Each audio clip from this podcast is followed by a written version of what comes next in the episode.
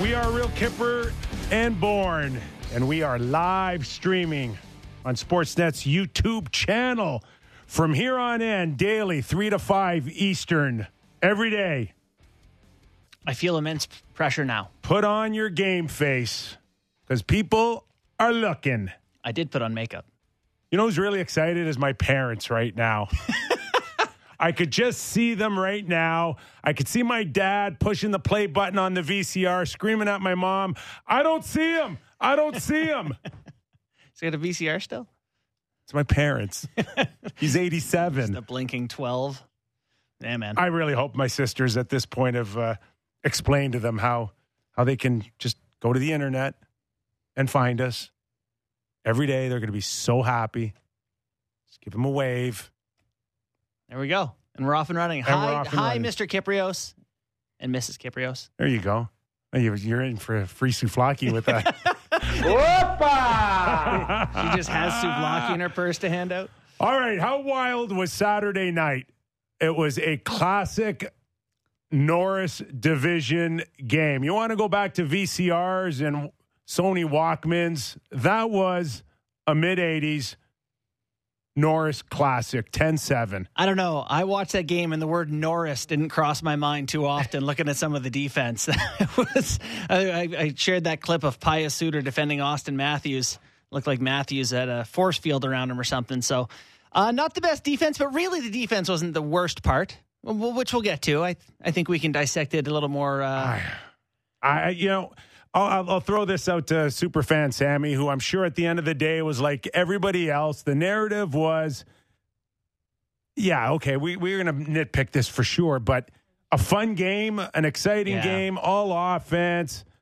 Leafs can score. Two best players in the world right now, arguably Marner and Matthews, and everybody went home happy. Yeah. Sammy, is that pretty much the case? I was at a bit of a shindig on on Saturday night, so I was watching So alcohol was involved. couple. couple of Couple. Little, little boots in the house. Yeah, I mean, it was pretty early at that point. So I was watching with a big group of people, and I was watching them run it up on Detroit. It wasn't really. It was like, oh wow, yeah, they can beat the crappy Red Wings here. There wasn't a lot of real enjoyment that went into it. It was just a fun game to kind of have on, to have some goals going in.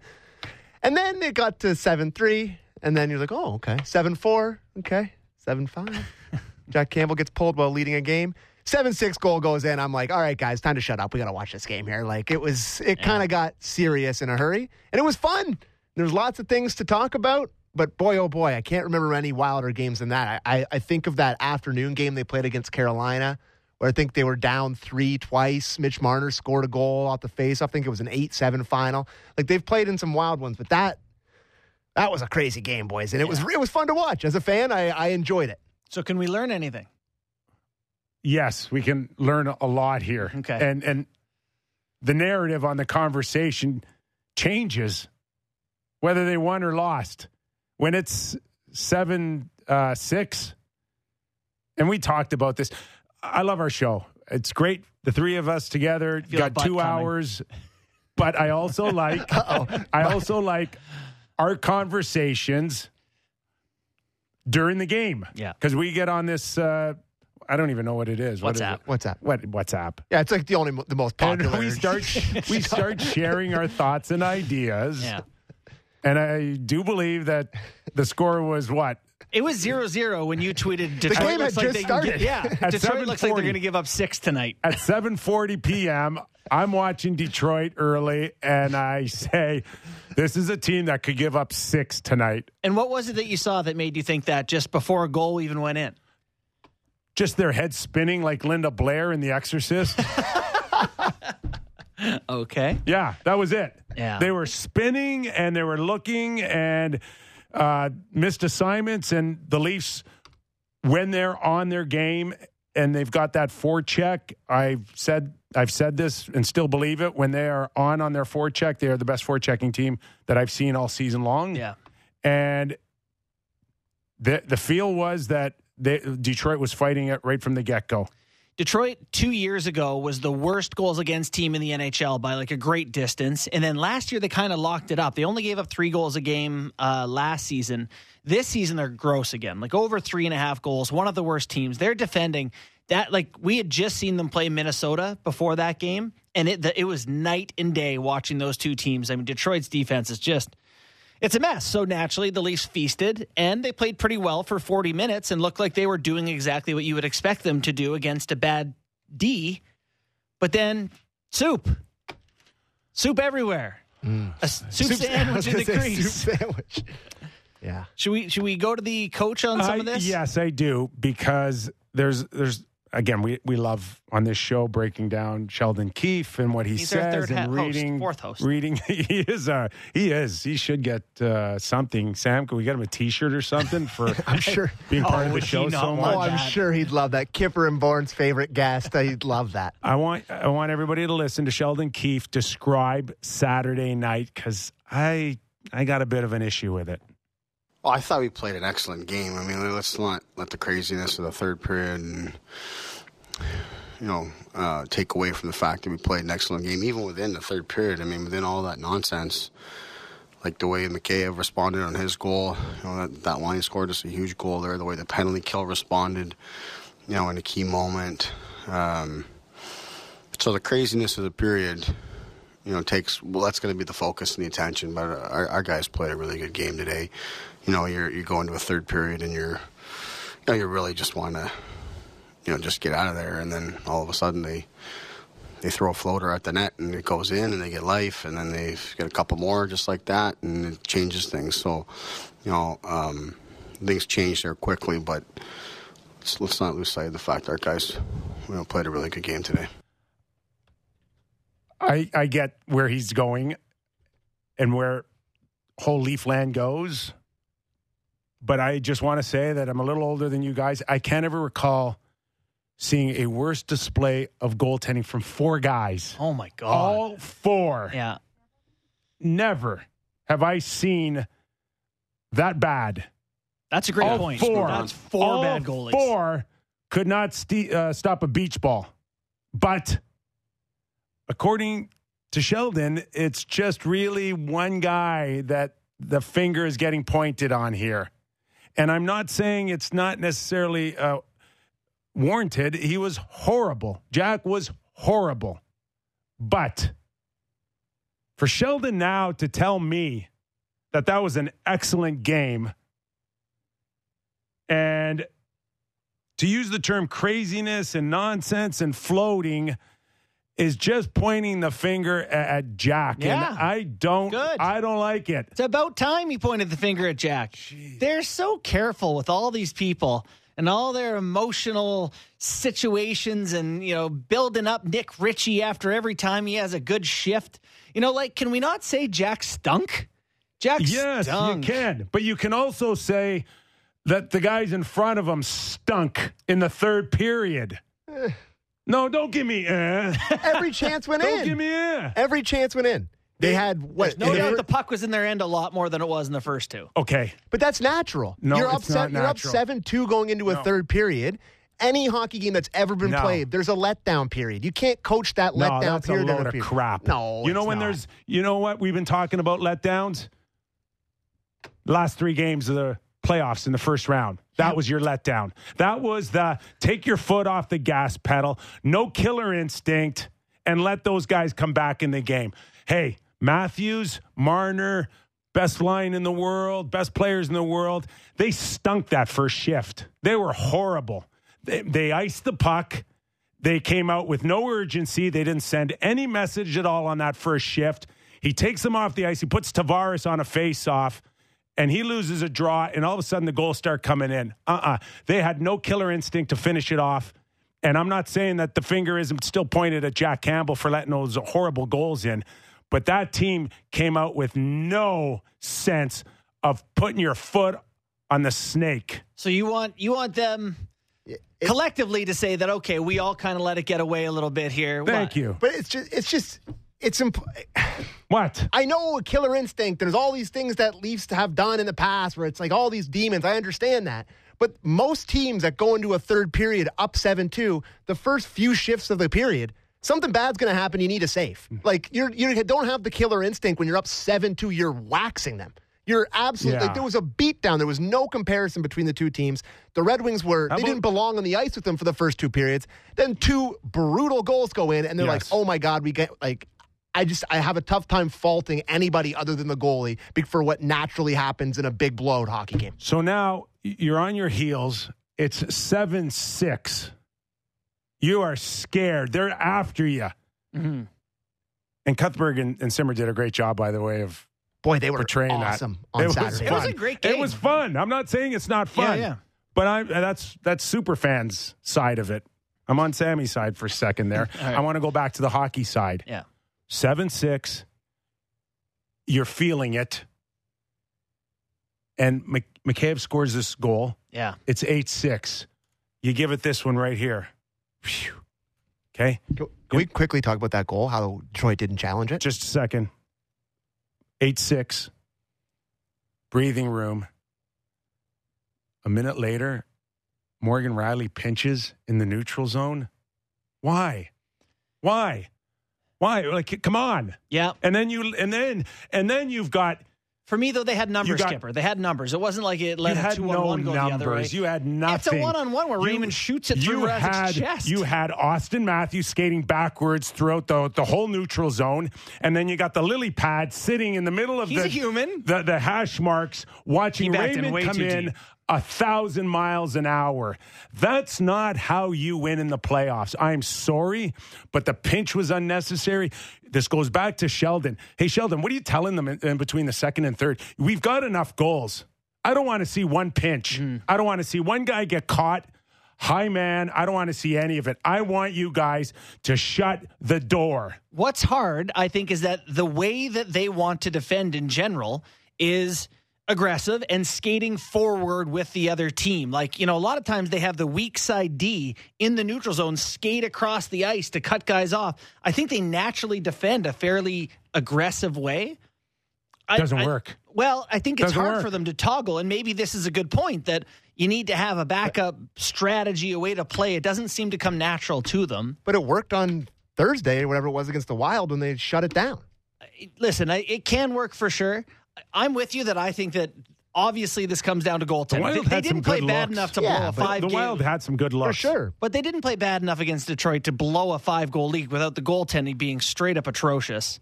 Well, like, hold on. Let's have let's listen to Sheldon's comments on Jack, and, and we'll continue in on this. It's hard to say. I mean, Jack's he's, he's got to be better. You know, I mean that that that goal to start the period. You know, is just a nothing play. Really, it's a routine save that you know that uh, that he can make. You know, there and, and, and it doesn't, and then it kind of snow, snowballs obviously from there. So, so that's a tough that's a tough one there that he's he's got to have, and he will he will have. Like I said, key for us is to just take the positives out of this game here tonight. Feel good about the fact that we pushed back and and got the win um, for both Peter and Jack. And you know those guys, you know and Jack in particular has been there so many times for our team and done a great job for us, and we had to do a good job for him here tonight. So you know, those both those goalies, in particular Jack, washed this one here today, and you know, I guess no pun intended, but we'll get off to Washington and uh, move on. So I think he was more charitable to Jack in that one. He said he will have it. I guess Jack will. He right? never Yeah, he just move never on. he never fully buries Jack. He always couches the bury. Like he always comes back and says, "Oh, he needs to be better." But he will be. This is like we know he will be. when my son hits my daughter, and I'm saying to her, "He's not going to hit you again," just hoping it's true. I but see. he, will. he might. I- I see. I see more oil being leaked outside of the crease. That's all. Yeah. Saturday night, yeah, that's just fine. That's, par- that's parts parts of their game that I've seen all year. A little Uh, the sloppy. gap, the gap, the uh, that the, seventh goal is a really good example the- of the things the- you're talking about. A little the too aggressive, The a little too deep. forwards, the forwards way up there, and they love their stretch long. They want to score off the rush. yeah, they and- scored ten times. I know you. I get your point. It's not right? a Like, reliable way. Even Mikheyev's, uh, Mi- Mikheyev's uh, goal, right? It was like uh, it's it's up the wall, and that's the forty foot hit him with speed going down And there. they scored. and they scored. Yeah. Nylander's first goal, like just you see where he is yeah, and where the puck was. way up the rink. Loves his cherry picking goals, doesn't he? That's great. It's all great. It's how they do it. It's how they get there. Yeah. Whatever they are, third in the league yeah. in scoring, or you know, I, But Kyper, Kyper looks through every okay. lens of playoff lens, which Yeah, is fair. You know, that, that's Well, that's a that- goal. You're getting in the playoffs, no, you're not. right? Hanging out in the red line, waiting for that long break. You might as well score against who you're playing against, though. I don't know. It, I don't know. It's I've struggled with this. I've gone back and forth on that game on Saturday night. Can we learn anything from that game? Because Keefe says it's a wash, or throw it away, or on to Washington. You know, you don't think about it. One of those crazy games. But it doesn't happen to the Nashville Predators that they win 10-7 and have it. It doesn't. It doesn't happen to, and that's a random team I picked. Doesn't happen to Dallas. It doesn't happen to the Jets. Like it's the Leafs, and it's the Leafs who can score ten. It's the Leafs who can give up five unanswered at the start of a period. So it doesn't feel like nothing to me that it happens to the Leafs again. But it does feel like I shouldn't overreact because the goaltending is not going to be that bad, and if it's that bad, you're out of the playoffs in four games. Okay, let's let's carry that conversation here. Okay. What what is the conversation Sunday and Monday between Brendan Shanahan, Kyle Dubas, and Sheldon? Boys, The do we need to look was for a goalie? Yeah. Is that That- is- that at least comes that up in the room. Not coming up in the conversation. I mean, listen, I, I know Sammy said about Mrazek. He was like, you know, even the Sheldon said that we put him in a tough spot there or whatever. I don't care. Like, I don't care that he's like, oh, you asked the backup goalie to play in the game? Oh, what a tough spot. Heaven forbid they ask you to do your job. It felt like he was in the press Like, box and he had to get dressed or Yeah, something. like, He had his spot was gear you're on. goalie, and they asked you to goaltend. Maybe he thought he was the Zamboni driver. Well, yeah. That's a tough spot. Yeah, it is. And so when one hits him, it you know goes under his arm off a rush, and I thought Mrazek was no good too. So I, you know, I even read an article today. Terry Koshan, good writer, and, and said, you know, it's, you got to give Mrazek some run here. I don't know. Neither guy looks like they deserve any run, but you got to Okay. keep play until someone gets to play. until someone's but, the guy. uh, and and we are now three weeks to the trade deadline. Mm-hmm. Like, They're not trading Are- for a goalie. are One of these guys has to figure it out. That's it. and if they don't, then you lose. You lose quickly and painfully, and everyone gets fired. Those are your two options. So oh, I don't. I'm not sure about everybody getting fired. So but listen, you can look at this. The Leafs are in a playoffs. They're making the playoffs, right? They're in the third in the division. They're far and away out inside a playoff spot. That's not a concern. Might win the division. So you've been winning at a pretty good clip with pretty bad goaltending for a long time here now. Since December, start of December, they have not gotten good goaltending. So you look at that as a positive. You say, "Holy, we're What still we had goaltending? We're scoring. We're scoring." Jack Campbell showed what he can do at the start of the year when he was one of the best goalies in the league, if not the best goalie in the league. Peter Mrazek has had flashes over his career. We just need one of these guys to get hot at the exact right time, and that's what they're going to look at. And there's no will. way and, they. and and 16 other teams are having the same conversation. Yes. Yeah, so, exactly. So That- I mean, their first round matchup against maybe the Florida Eight- Panthers, they can't get a save right get now burned. either. Eight are going to get burned really bad because they didn't cover themselves in net. Question is, are the Leafs going to be one of them? Do you think they should be? I don't know at this point. All I know is uh, one thing that's been consistent, despite Jack's heroics, those first 37 games, is that there's a battle going between his ears constantly. Yeah, that's real. And that's real, and that's never really left him. You know, I, I tweeted that after the game. I was like, when a guy who goes after he gives up one soft, he goes in the press and says, "I'm the worst goalie in the world. We I should have had that." What happens when you actually play like this? Like how how low is his emotional state after a game like that? I- I'll be the first one to say that I didn't see his game falling off No, this badly. and I think it can turn and around I just said as it. quick. I, said do. it publicly. I said it. Uh, he's he's going to be fine. He I still holding believe on the 940 save percentage is unrealistic, but his game will not fall off that quickly. Has it? you know, to to Sammy's point, you know, since the December first or whatever, he's an eight ninety three save percentage. The team is 11-4 and three in those games. Like they're Yes. still winning with him. Like ninety three since December first. sorry, the, Yes. the the split is first eighteen games, last twenty games. Eight ninety three in the last And, twenty and games. nobody's is. nobody's not believed that this team can score themselves out of trouble. right, which is why you should believe here that there's It won't work in the playoffs. That's why. Scoring out of out of trouble. Yes. Yeah. Yeah. Sc- uh, outscoring your mistakes. Well, you know why it won't work? Because the second line is not better than the next team's second line. They're not better than Tampa Bay's second line. They're not better than uh, Florida's no, second no, no, line. No, no. They're not better than your own third line. Wow. I mean, I can't even argue that right now. So that second line with Tavares and Nylander, uh, it's not working. They don't. They they they just can't play together anymore. Honestly, it's been three years and three years together, so tons of sample. They're plus two. I don't care what you think of plus minus. If your second line makes a bajillion dollars and plays that much hockey over three years, plus two is not good enough. This season, they're minus five as a line. So they are getting outscored by the opposition, and they are often put in generous positions. They start in the offensive zone, they don't see the best defense, and they are not winning those minutes. So, you know, there are plenty of sample size of like Tavares with Marner. There's really good. Marner slows it down, right? Kind of Tavares' speed. Um, but Tavares and Nylander have had enough run that it doesn't work. It doesn't work. So, I don't know what my. I'm not proposing No, a solution. yeah, yeah. I'm putting you on the spot right now. You got to throw me at least a couple of solutions Let, here. let me ask you guys though. So there's What do you the- do? You can't Yeah, break I'll- up the I'll first one. can't break up the first line Uh, because maybe- the best line in the league. No, I, maybe bunting so good. You throw him, give him a couple of shifts with Tavares. Double shift him, I- or bring back Marner for a, a double shift. I know. I, I kind of thought about this too. Like the right You fit g- there you- is Bunting. You but you have to make getting Tavares out of this thing a top priority. you said this in our group chat. What does it say when the guy making that much money and your captain is the guy that you need to pick up? Oh, maybe he needs caution. they had Maybe we gotta get had him a ten winger. goals, and Tavares was zeros. How does The he line feel? was zeros across the board. Well, except Willie had a goal, but they were even. They were. They've they've lost any type of identity that they've had. There's just there's nothing there right now. No. They like Willie's a rush guy. Kerfoot's kind of speedy too. Tavares is kind of your grinded out guy. But the two of them never connected on any goals where you're like only Willie and JT. Here is the solution. Oh boy, It's a trade for a real winger for that line. They need they need the they need smelling to pick salts. me up. They do.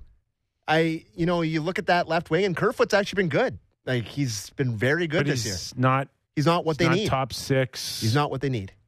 And if they push playoff guy. and that's when the JT Miller conversation comes back in. You know the Oh, Filip Forsberg know, stuff comes right. back in. Yeah, Listen, that's now you're scrambling. Now. but no, but I understand the need okay, for hold on. a hold new I've, winger. I've. I've lost track.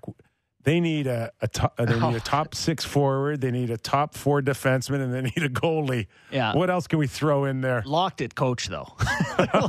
so, just to add to my thing on Tavares and Nylander, over the last uh, 200 minutes, which is 17 hockey games, they've been outscored 19 to 9 when they're on the ice together.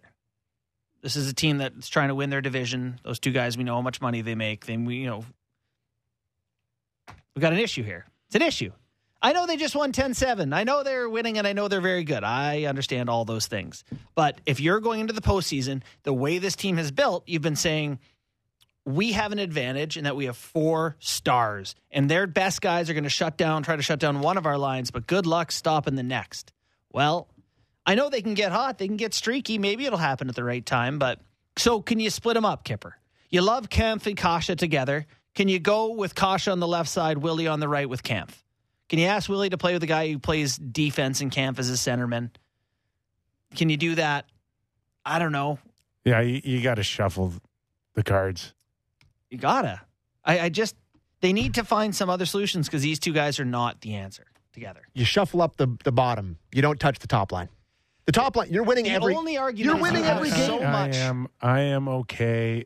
I, no, no one's saying that you got to split them up for sixty minutes, but you got to give Tavares a couple of different looks. And you know, the one thing over the course of Tavares's tenure is he's gone back and forth between Marner and Nylander over the years. Yeah. They- oh, they he loves have. playing with Mitch though. Well, who doesn't? No, oh, no, I know. Yeah, that, So you can't now bail on a, your $11 million captain and just say, hey, sorry, these guys are so good. You're stuck with Are you going to bail on your Rocket Richard? Hopeful. I don't think it's a of the- bail. I don't think it's a bail if you Yeah. if you give him some different looks. And he is arguably the best player in the world right now. Make make your adjustments. Whoever's coming on, make them better. With Bunting, when he plays with Matthews and Marner, that line controls 73% of the shots, which is unheard of. It's unheard of. It's the best in the league by 10 miles. So, Sammy, could they be so good that you could borrow from that line and still have a great first line? I think the argument, which I think I think this argu- what we're talking about is completely nuts that we're even considering talking about breaking up that top line. So let me just put that out. In You front can't win Of you. Okay, with one line. you can't in the regular okay? season. You right can be now, entertained during the regular season, but you will be golfing with them, Sammy. That could be the worst thing. Anyways, um, I just I understand this from this perspective, talking about breaking up that line, which I do not want to do in a million years. But if you look at it and you say that we can always go back to that because we know how good that is. That's sitting there. Keefe can be like, we have that top line that we know produces at an elite, an elite level. So now maybe we can, hey, just throw Marner down with Tavares for a shift. Try Willie here. Try this there. I really do think that that would be what they would look at. Maybe, But I don't think they should at all. maybe this is the chance to put Willie in Tavares, er, sorry, Willie in um, Bunting's spot. So Nylander with Matthews and Marner, Bunting with Tavares, two guys who could dig it out and scrap it a little bit, and Kerfoot with them. Kerfoot, you like Kerfoot, Tavares, and uh, and Bunting? I do. I No? just I just think you're just going to have to wait for them to get out of this slump. And I don't know how long it's going to take. The best thing going though is that they have that ta- top line, and oh my God, were they good? Mitch Marner, He's- he's Can we been- talk about that? yes, He's been uh, touched with a bit of the flu bug too, hasn't he, Tavares? Like maybe. I Give- hope give him a so. night off. I hope so. I don't mean that Give in a mean way, but that would be Gi- gi- great to Gi- know. give him a night off. Let him reset himself. Even if he's not, just Like he's got a flu bug. what was uh, Sheldon saying that uh, he wants Campbell to get reset, or you know, give him uh, a chance to kind of regroup. Give give Tavares that chance too. I like that. Yeah. No, I, I agree. But yeah, let's talk about that top line. Yeah, Thoughts? thoughts. Uh, bunting. When you talk about like a bunting compared to a, a Hyman, and now everybody, you know, social media, boy, oh boy, we made the right decision. And, you know, in a perfect world, it would have been great if they could have kept a Hyman and then had bunting as well, Well, sure. because Hyman's a guy that maybe Tavares could use right now. Having good players is good.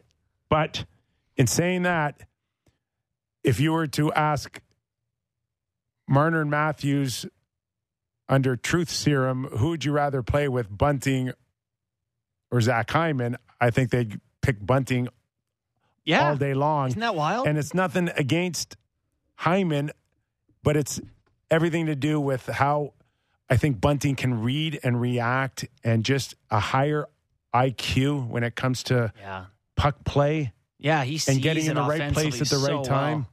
And that that to me I think has been one of the frustrations over the years. Hyman played really well towards the end, Yeah. But early when they played with Hyman, they were frustrated because of the dump and chase and the inability to hold on to the puck a little longer, have more Yeah. patience, Like- get in the right place, the right time. Bunting can do that with these guys. Yeah, I think of the way that Zach Hyman gets it done. And like, let's say he's got the square peg in the round hole, he will bang his head against it until it goes in. It'll just uh, fear, you just force and muscle and effort every way. But you know, Bunting is cunning. He's creative. He's devious. He's he's a thinker out there trying to draw He's a- penalties. he is a thinker. He really has a great hockey IQ, and you've mentioned a number of times that he's not the bulkiest, and it may come back in postseason to be an issue. But he's he weasels his way to the right spots. A, a goal and four assists in how much ice time? Oh yeah. How much ice time do you listen? You're listening to this. How much ice time do you think Bunting had against Detroit? All the minutes, massive. Thirteen and change he played. Mitch Marner played 15 minutes en route to three goals and three assists for six points. What an Four. what's that? Three and three. Three and three for six. No, four goals Four and two and Four and two. Four and two. My bad. My bad. Yeah. Just a Four two. four. Four and Four two. and two. Don't rip him off a goal. No, I hey, my bad, my bad. And he's actually fun stat for you that I don't know if we mentioned this before the show. Since January fifteenth, Mitch Marner is first in the NHL in goals. He has scored more in the last month and a half in the NHL than any other player. Six points Saturday night, Yes. and he can't get an NHL Star of the Week. What a loser! Yeah, that What's top, but Matthews is first. Matthews is first. Uh oh. JT Miller second. Stamkos third. Matthews leads the league, or Marner leads the league in scoring since what did you say? Mid January. Yeah. Yeah. He, oh, I'm sorry. We, have they announced the unappreciative stars of the week yet? Oh, What did he, what did Mitchie have over those four games that Matthews had nine points? I honestly don't know. I'm not. Probably Ten, a lot. nine, same as Matthews. More maybe. Let's see. Old Mitchie on a run here. had, he six on Saturday. How can he not have nine He or had ten? Zero, then one, then two, then six. So he had nine points over four games, just like Matthews. Yeah, I can't get a star though. No, no. We can't give two Leafs. Then they'd be like, oh, Toronto bias, you know, Toronto bias. Should have given it to Bunting. Um, but Okay, we should listen to for the coach on that record, line. uh, yeah, okay, go go to Sheldon. you sure? Yeah, we'll we'll pick up after Sheldon. All right, Let's let Sheldon talk about the top line. Yeah, that, that line was, uh, like you just said it there, pretty much unstoppable tonight. You know, um, great to see Mitch, you know, get some goals there again and, and, and start heating back up. Uh, you know, uh, yeah, that line was that line was outstanding. But uh, you know, again, I thought each line contributed uh, greatly today. You know. Um, yeah, just you know, Willie gets us started in the game, and and then uh, the guys rolling pretty good from there. So Yeah, he liked them. Yeah, but Like- uh, just it just it's kind of funny at the beginning of the year, you know, and it's been going on for the last little while. I made a point of saying earlier in in the season that you know there seems to be two camps for, with Leaf Nation. You're either like pro Nylander or you're pro Marner, but they don't like each other. And one camp thinks that they're better than the other, and one should get traded, and the other one should be staying. And now you watch it, and I mean it's Nothing's changed. When he's gone, he's gone, right? no, no, everything's changed. Well, nothing's changed about that. People still feel like Team Marner and Oh, really? Do you think that now there is everyone? Is is what's not changed? Marner way better than Nylander? Well, yes. Like it's, it's but there was a sense that it was almost one or the other. Yeah, I see. In the early, know what I'm saying? Yeah, in the early going, you could make the case like, "Oh, Willie, he's the he's his, you know the better of the two of them." Yes. He's yeah, fair. Yeah, And now it's come on. it's oh yeah, right. You know, this is. But in fairness, this is what you pay for, right? And he's been all of it. He's been worth it. It's been. That's why Marner makes $4 million more. I'm always so scared of starting the conversation again that we had the one day on the show. Which one was that one? the 30 minute Marner conversation. Oh, yeah. I'm afraid of launching it every time I bring up Marner because it is. It's a whole. so He's just eh, layered he, like he onion. has gone to another level though, yes. right? And Matthews will continue to get his credit and with probably with legitimacy there's a is is Matthews as good as McDavid or even better or having a better season than him? Like that's a legitimate conversation now. Yeah, Matthews is right? ridiculous. It's ridiculous. But the game, uh, I mean, the skill level and the uh, and the way sometimes it, it comes, it, it seems so natural or easy to him. Mhm. I don't think you're going to see a Toronto Maple Leaf. If you're a Leafs fan, I don't think you're going to see someone play better hockey than Matthews and Marner are this season for I don't know how many years, 20 years? Like when these guys are prime age. Like what are they, 23 and 24? Uh, somewhere Yeah. around that. Like that is your you look at the back of the hockey card of Gretzky and Lemieux and the greatest of the games, they have that statistical peak and it's now. You're watching the best of I think the best Leafs you'll see ever right now. It is unbelievable that that night was such a And- showcase of that. And that's what would make losing in the first round hurt that much more for Sammy. I heard JD Bunkis say this too, the same Right? thing that that makes it more urgent So- to A fix the hundred holes. percent. Whether it is the blue line or if you think you need an upgrade in goaltending. it's just so scary. Like I'm trying my best to not even think about the playoffs at this moment. I'm just trying to really appreciate what I'm watching every night with Matthews and Marner. It's unlike it's outside of my wildest dreams what I ever could have imagined being on the Toronto Maple Leafs. So I really do try to separate it. But in my deepest, darkest thoughts before my eyes close at night, the first round stuff really does cross my mind. Of course. And what what goalie is going to make you feel better about that? Like who are you going to bring in here and you're like, "Oh, well, we got Linus Ullmark." I don't know, I just said a name. But like, you know, whoever it is, like it's a goalie. Who do you feel comfortable with that, that isn't named Vasilevskiy? Yeah, and it's going to be tough It to beat him four times at a seven. is. boys. Bobrovsky, come on, like You rather have what- him? No. If I get you no. No, no. You want Bobrovsky. Bobrovsky or Campbell? Campbell. I'll I'll bank on Campbell's first 35 games. Yeah. Yeah. I think it's real. I don't think it was a, a blip by any stretch. Leafs scored 10 goals with zero PP goals in the game for the first time since 10 1947. even strength goals. Well, shorties too. Oh, that's right. Yeah. Um, two. Two. The Kase one was a shorty. Yeah, Ka- just Kase. Oh yeah, the drop to Marner was even strength. Yeah. Yeah. Yeah. Bunting with the replica drop on pa- the pursuit. The, the pass that Hronek, Hronek yeah, sure. made to Spring Bunting his best assist of the night. could have been one of the worst decisions in hockey history. He was looking right at him. He tried to saucer it across. I- It was Go ahead. it was one of those rare games where you could watch an NHL game and really feel like, Yeah. wow, there were some bad plays. Like Hronek's pass there was bad. That Suter defense that I showed you was just atrocious. The goaltending, the Mitch Marner first goal that goes in past Greiss. Greiss was maybe the worst player on the rink of the whole lot. A lot to choose from. yeah.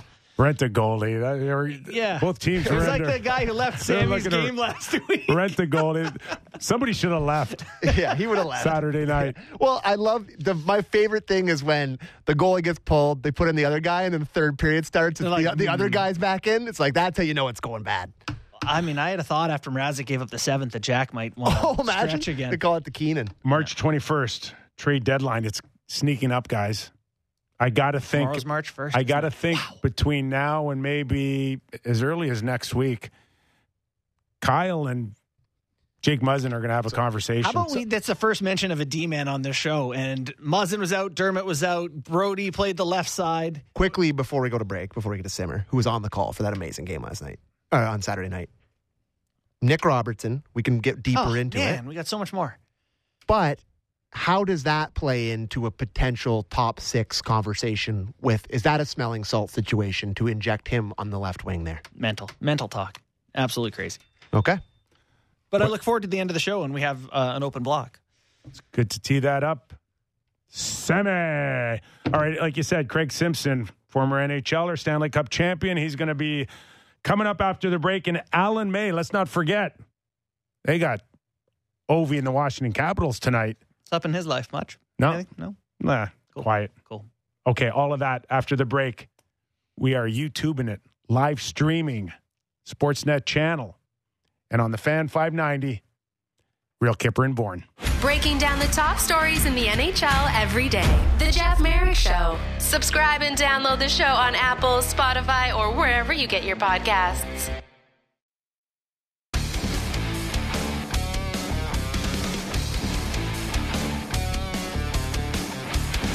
Nick Kypreos, Justin Bourne. Live streaming on the YouTube channel. You know what's the best is when they start chatting. I did this when we had uh, Real Kyper at noon, and it would be Doug MacLean and I, and you can actually just see the conversations. Yeah. Tim Did- Manto. Did Doug know what YouTube was? No, not really.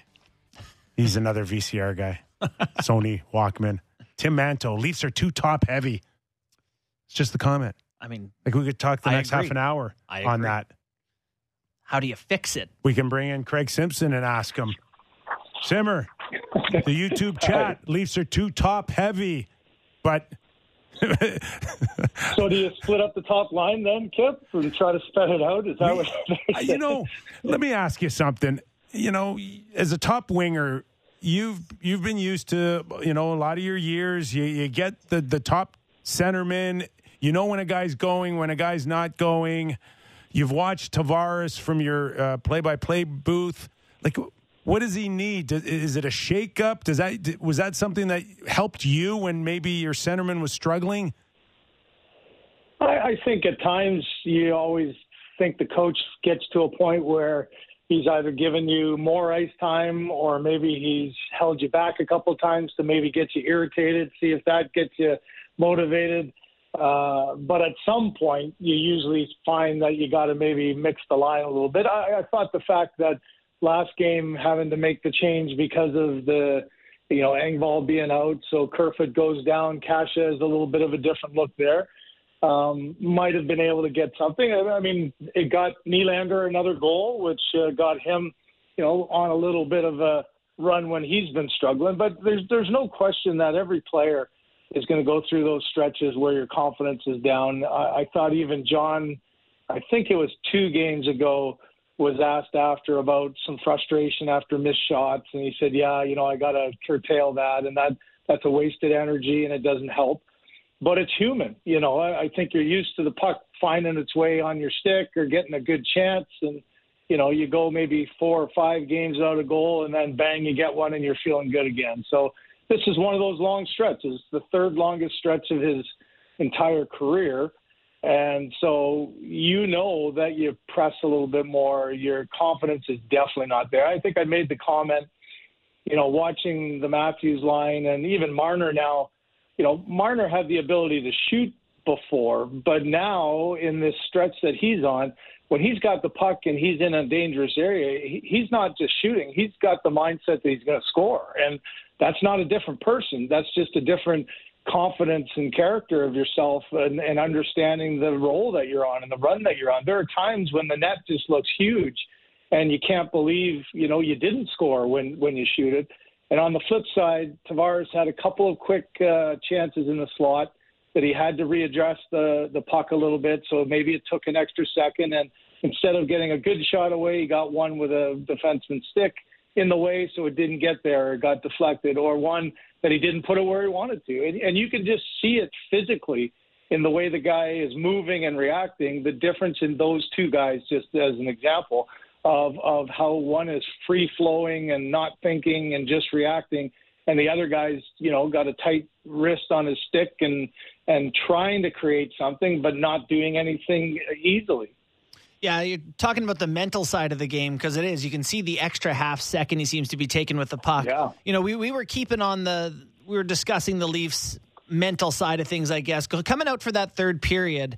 Um, and if they play differently or worse, you know, how much do you assign the Red Wings coming back on them to strictly bad goaltending versus the way the Leafs played? I think the, the bad goaltending starts the onslaught, right? Like, uh, you get the goal in the first minute, that should never be a goal. So, okay, that rattles you a little bit. You you know it's human nature. You got a seven-two lead. That that's that's hard to keep the intensity you had in that second period when everything was clicking and everybody was scoring and you had the puck the whole time. You go in and it's like, okay, this one's over. So uh, I, I do think that the goaltending plays the part in giving – a little bit of a oh god, I can't believe that one. Oh, that's seven three. It's no big deal. And then you get another one that's not great.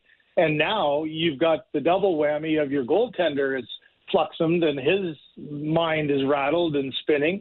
And now the Red Wings are going, yeah, there's nothing to lose now. Let's giddy up and get her going. So uh, I, I think I, I really liked the comments by Sheldon after the game and it would have been an easy one to focus on the bad things that happened in the third.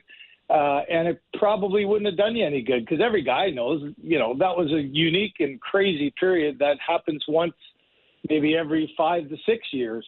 Um, and instead, he focused on the reaction of Mikheyev scoring just a huge goal to get the momentum back. And then uh, at a eight-seven time in the game, you get a penalty kill that you have to have, and the killers do an excellent job, and then they Kase scores the shorthanded goal, and so I really thought, you know, as a player, you get tired of listening to the same thing from the coach, and coaches always have to be aware of what their messaging is because over 82 games it'll drive guys nuts, and so you come out of that craziness and the end result is you got your two points. You know, it doesn't do any good for the goaltenders, not only their averages, but their mentality.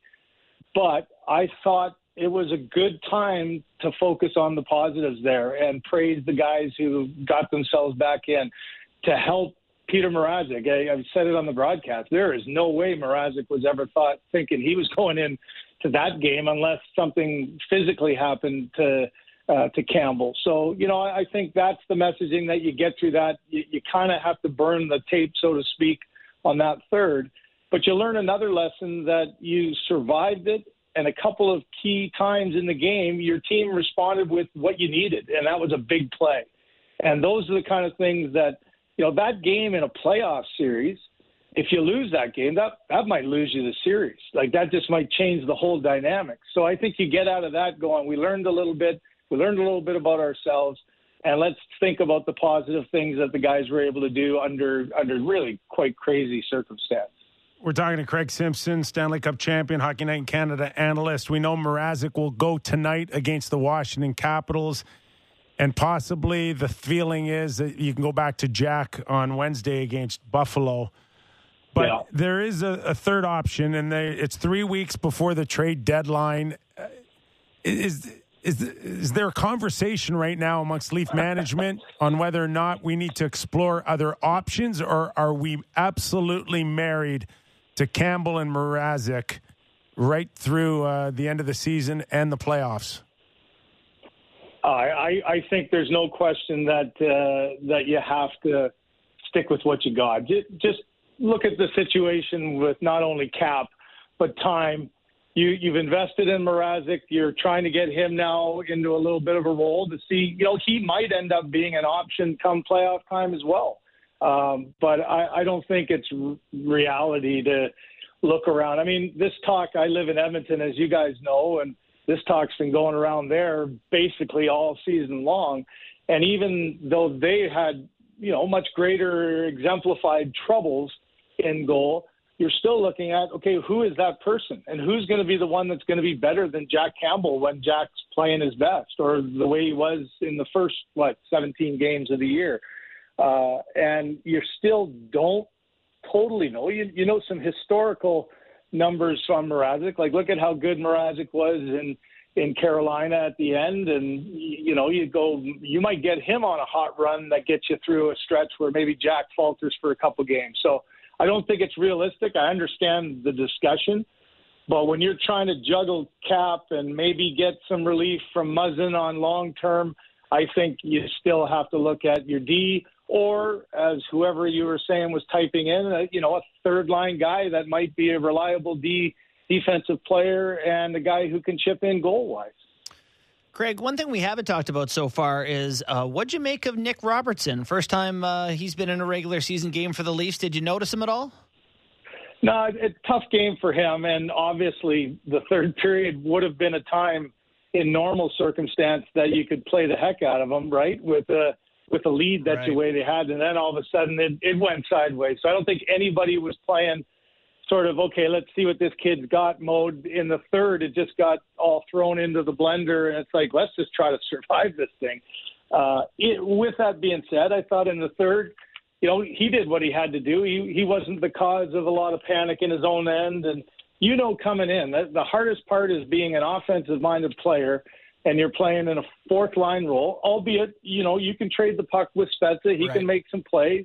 Uh, so it's not like you're playing with a guy who doesn't know how to play offense.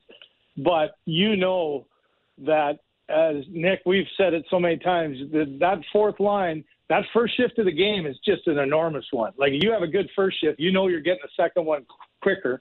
And if you have another good one, then you know you're into the game and the coach has has faith in you.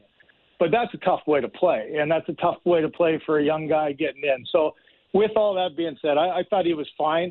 I, I hope you know he gets a chance to to play again today and maybe a more normal game, and you can get a sense to see if he can make some plays and you know be conscious with the puck and not be turning it over, but show the skill set that he has. And that's, I think, you know, ideally what they need to see a little bit more of to know what they have in the young player. Well, just listening to you and Chris Cuthbert call the game, it was a lot of fun. I, I can't recall your exact line, but it was like, "This is what you love about sports," and I'm, I, I kind of chuckled when you said it because I know there's super fan uh, Sammy's out there going, "I don't like this about sport." yeah, well, eh, as soon as you eh, think something is just a given and nothing crazy could happen, I, I mean, we've all kind of lived it in in our sporting life, whether it's in minor sports where you have some incre- incredible comebacks. Uh, I think at the NHL level, we had we blew a four nothing lead, I think, to to Winnipeg one time and lost, and we had a four, you know, four goal deficit that we were able to come back on, and that and that is the the magic of of just momentum is is amazing, and how quickly a confident team like Toronto, like Toronto in the second at times.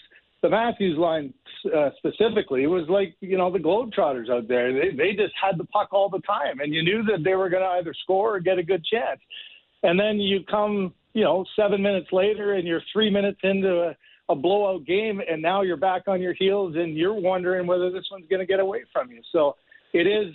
It's a great lesson, don't you think, from a playoff perspective? I know Leaf fans are all looking towards the playoffs. I, I was walking today and thinking of that. That kind of game might happen. Probably not a 10-7, but you know that kind of momentum swing games that happens in playoffs, and that changes series. Yeah. And we all know that you know from a Toronto perspective, everybody has lived that and seen that. But that's why I felt Sheldon's comments about the third are for that kind of moment. Going, you know, if that was a playoff game and we're, it was a one-one series, or we were down two-one, and all of a sudden we were thinking we we're even the series up, and now we're down three-one you know, if you don't handle it the way they did and get through it and find the big plays to win, you might be out of another series again. And I, I think that was sort of the messaging for him to say, you know, put that one in the memory banks, guys, because sometimes coaches in the bench in a blowout game are trying to push you to get your game back because you're playing a little easy. And that's a good reminder of what can actually happen. Yeah, no, I mean, it really does happen in playoff games. We saw Florida and Tampa Bay last year have a 6 5 game, a 5 4 overtime game. So, uh, got to Yeah. be, prepared, prepare, uh, be prepared to play games all different ways. Um, one of the big stories that we also didn't touch on was just the D was scrambled like uh, like a bunch of eggs. We, we saw Brodie Yeah. Brodie play on the left side, Liljegren with Rielly. What did you make of the first look of that sort of mishmash decor? Well, here again is is a coach's uh, discussion saying, you know, we wanted to try the left and the righties and try to get guys on the right sides and juggle it up a little bit because you're gonna have to. You're gonna have Muzzin injured or somebody else gets hurt, and a guy you gotta has to go into a spot that he's never played with somebody before. So, I don't disagree with it. You know, you're sitting at what game 52, so you got a little bit of time to to do some experiments and see. I thought the guy that it probably hindered the most, and I think I mentioned it on the broadcast too, is I really didn't notice Morgan Rielly much at all, and I, I wondered whether he wasn't, you know, when he's at his best, he, he knows he's got Brodie as the safeguard. He knows Brodie can read defensively, so he jumps up almost, you know, ninety percent of the time, and and I just didn't feel that, and I'm sure it's just, you know, you got a younger guy on your right side. You're not quite sure of what his reads are off of you. And I thought he played a much more passive game. So give it some time. You know, a, a guy who's probably been fighting for his life more than most is is Hall. And, you know, to put him with with Brodie and allow him to settle down, I, I think just helps him and gets him, you know, under his feet a little bit more, get more confidence with his reads he, he's a guy, you know, he's got a three game point streak. He, he's got five assists. He's plus eight in his last five after minus five and three and sitting out a while. So, you know, in, in the experiment may be working in that regard that it's helping one guy. It might, you know, pull Rielly back, but you're not worried about what Rielly's going to do. And, and I think you got to be uh, open to, to change and see what it does and see what you have with those different kind of uh, uh, pairings going forward. Craig, we know we got to get you out of here uh, at the top of the hour, so we appreciate your time as always. Uh, great stuff. Thanks for doing this. All right, you think any chance for a 10-8 tonight, maybe? Fingers crossed. That's fun. okay. all right. See you guys. Catch your breath. That's all. Sammy was saying that one of his buddies uh, had a parlay, like you know, a multi-bet uh, betting, multi-game betting ticket, and going into the last game, he was like, "I just got to hit the under in Leafs Detroit, and I win." He was all fired up about this was ticket. it? What Well, was the, six and a half. Oh, six and and a half. half total goals. There ended up being seventeen. It only went over by 11 goals. Wow. you should have to like pay double or something if they double the if you miss that badly, or maybe win. Good stuff from Simmer there. Yeah, really good stuff. Uh, so much talk now about JT Miller or, you know, whether the Leafs have to shop for a goalie, but it, it's really going to come down to that blue line and adding to it. It has to have been the focus the last few months, and it has to be going into the last uh, three weeks here. My understanding is at some point there's going to have to have a conversation with Jake Muzzin, Yeah, and it's going to be pretty clear, I think, that the Leafs would like to go shopping, and they're going to have to get him on board on the thought of not playing again the, right, the rest of the season. Man, you know how hard that is? Like, I know I've talked about this and I still think they probably should do it if they can, but like, do you remember Like Riley Nash tried to play for the Leafs in the playoffs last year. How long was he out? I don't know, but he looked like 10 years. They they Kucherov Riley Nash. He was part of the trade, and then he Yeah. came in. His first game was in the first first game. Yeah. His first game was the first game, right? And then after the first game, it was like, we can't, We're done with that. we can't do that. Yeah. Um, but there was another example of someone else who hadn't played in a long time and they stuffed him in. Anyway, the point Oh, is, I know exactly what it was. Huh. It was game five in the bubble when Nick Robertson had played a couple games and Andreas Johnsson had been out for months. and they were like, yeah, and get they, him in. yeah, he's been hanging around in the hotel room in the bubble. Let's put him into that game, and they didn't score a goal. Well, they did score a goal late, but they were- So my point is with Jake Muzzin, not a young man, you know, to come back in game one for playoff speed against the Tampa Bay Lightning, What is he, 32? 33. 33. I know that's a young man, but you know what I mean by context of hockey. You know what's scary here is that when when Jake was on his game, if you would have mentioned that losing Jake Muzzin, you would have said that would have been absolutely when he was going well. Mhm. You would have said that would have been devastating, to the Leafs. Catastrophic, yeah. catastrophic. yeah. And now it's like, well, we don't want him back till the end of the play. they don't. Nobody. Well, I- they don't want him. They I- don't want him. The know- Leaf Nation doesn't want him. They want to go and uh, replace him. I don't think it's that they don't want him. What? It's that Leaf fans, like myself, see other teams using their financial might. I guess if you want to look at the pan, uh, the sorry the Lightning, who have a great owner, and they used the LTIR to really bulk up their team before the right playoff.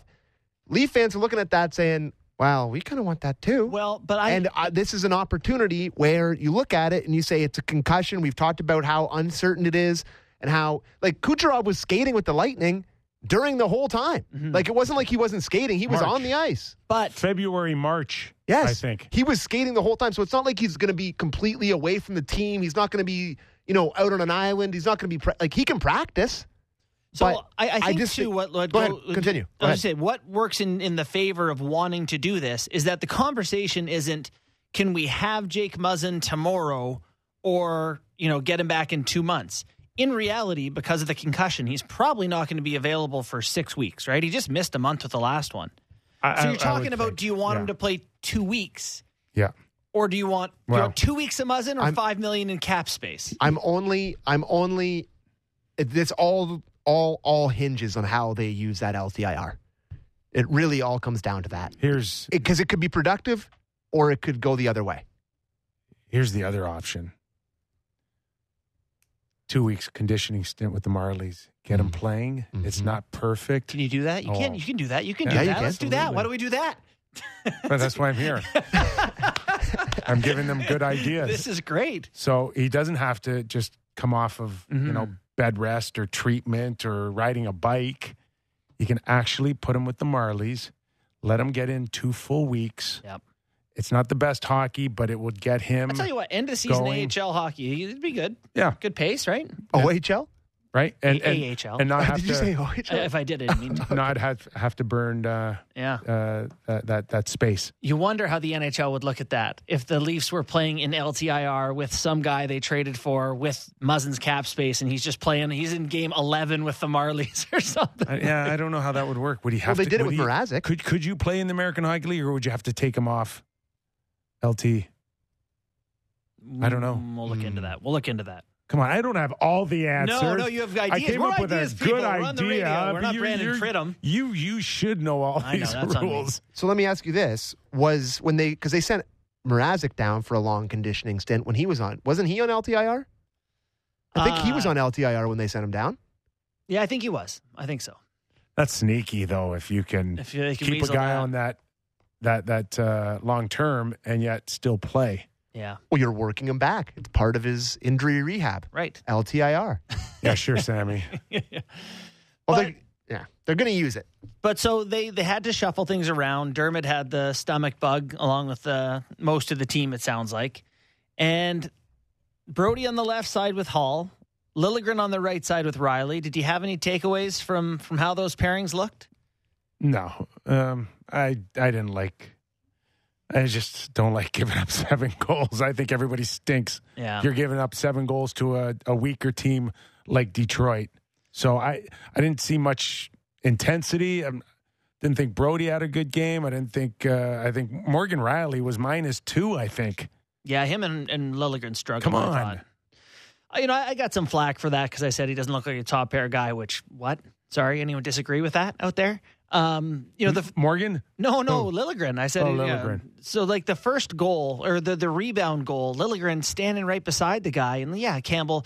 That's one thing, by the way, that you know that Campbell's not on his game. Was we talk about his freeze rate and catching everything. That first one, he spits right back into the slot, no good. But anyway, Liljegren standing behind a guy, he gets beat out of the corner, like just too many moments in that game where I'm like, I get they're trying to see what this guy can do, and I get that you have to put him in these situations, but it's just I don't know what the solution is because he's he's not in that role, and in the third pair, it's a little bit weird for me. So, I, you know, I just Liljegren's a tough one for me. I wonder if part of that is a showcase, the same way I think it may be for Robertson. Like, let people take a look at this guy in, in more minutes in a bigger spot. Well, we are all under the understanding that Nick Robertson is no longer unintou- uh, un- untouchable, correct? Yeah, Mm-hmm. I think that's, That's safe to say. Yeah, What'd you? Now, did you uh, you read me some scouting report or something off Robertson, and um, can you can you share it with us? yeah. So I don't want this to sound like gospel or you know anything, but just an opinion of someone that that I know that watched the game just said that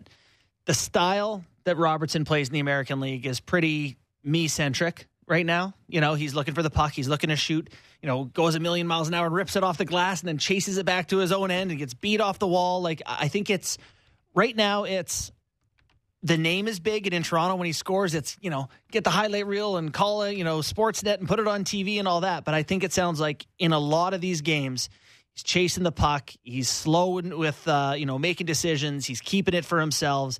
You know the the report said could be a good a decent AHLer by the end of the year. And that's AHL's a good league. I know people watch it all the time, but like point per game there is pretty good. And, and Robertson's getting some points, but it's a big hockey world, right? You got to play D. You got to be physical. You got to get pucks in. I think the guy still has a lot to learn, and so that's what leads me And to believe. And it could take another year or two right, which doesn't line up American with their, Hockey League. with their window, right? It doesn't line up. Not with the Leafs window, but it could Arizona if you wanted to package him for Jakob Chychrun. Yes, I think that would be good. But I, I- he's still, because of what you're talking about, like is an asset. His brother, 22 years old, is lighting it up in Dallas. He's 20. Give him two years. Well, I wouldn't put it past him, you know, figuring some stuff out. But there's some figuring to be done, and it ain't happening this year. So, did we get your guys' opinion on his game on Saturday night? I feel like we didn't really. You talked. You asked Simmer, but what, what do you guys think? The same, uh, pretty unremarkable for me. He played nine minutes. You know, he took the Yeah. one penalty, which uh, all He right. can skate. He can can find pucks. We know he can shoot. that seems to be the consensus. He wants to shoot the hockey puck. That's what he wants to do. I would say. I, oh, what? just far from being a regular NHLer. How's that? I would agree with both of your sentiments. I think he was flying around looking like he was trying to do something for sure. Like he definitely had a, a burr in his saddle. He was riding around, flying around. Yeah. But I also think from what I saw in that game that he did look a year older. He looked a little stronger, I thought. I thought his hmm. skating looked better than in prior times that I've seen him. And if I'm an opposing GM, I think you could be convinced that there's something there to be part of a trade package. Like it's not like you know. I think his value to a lot of Leafs Nation has dipped a little bit from where it was a, la- a last year in terms of what he's talked about. Like I mean, you met, mentioned the Sam Bennett thing all the time, where you were roasted for that potential trade. But I think that there is a world in which if you watched his nine minutes or whatever on Saturday night, if you're an opposing GM and you think, you know, there's something there for a potential trade partner. and by all accounts, the American League, he's you know they can't get him out of the gym type of guy, like in a way that is maybe I- I- frustrating for people. Like, think- okay, time to get out of here. I I don't think that there would be a team out there that wouldn't want to take on that project right now of a Nick Robertson. But it's at what price and where do you value him? Uh, is he an A blue chipper, a B plus? Because those have rankings. I, I, I love that they've got him up here. I think he has eight points in nine AHL games. I could Google that quickly, but you know, like Is he a throwaway? Is he a throw in? No. I, I'm, I'm, I Mhm. don't know. Wherever it is, it was. It isn't where it was a year ago. Right. I think they I think they would still consider him as close A- to a centerpiece. A prospect. I think he's close to a centerpiece of a of a trade. If Oh, that's what that's what they're looking I for. I think you're in la la land. I think no, you don't think that's what they're thinking when they're going into a trade? Who's their who's their centerpiece then from a from a, A first rounder. Okay.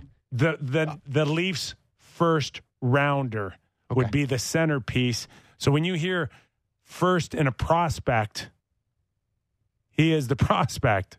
Thing with draft picks is it's like, if, would you want a draft pick or a guy who scored 55 goals in the American League or sorry in the Junior. OHL? Like, you know, you'd be like, oh, uh, 25th overall or the guy who got Yeah. 55? You want to go down my list in the last 30 years of 50 goal scorers in junior who never got a cup of coffee? No, I don't. But I believe you. I it's I a trust long list. Yeah, It's a I did- long list. I didn't get 50. Okay, well, let's take a quick break. I hope uh, everybody's enjoying who's watching on uh, Sportsnet's YouTube channel. Uh, Jeremiah, my friend in in uh, Alaska, is watching. Anchorage? loving the show. Absolutely loving it. So if you're Shout watching out Alaska. there, hit the like button. Sammy needs likes on our YouTube channel, just like Doug MacLean did all He those years. He actually gets years. paid by likes. He does. He's a click guy.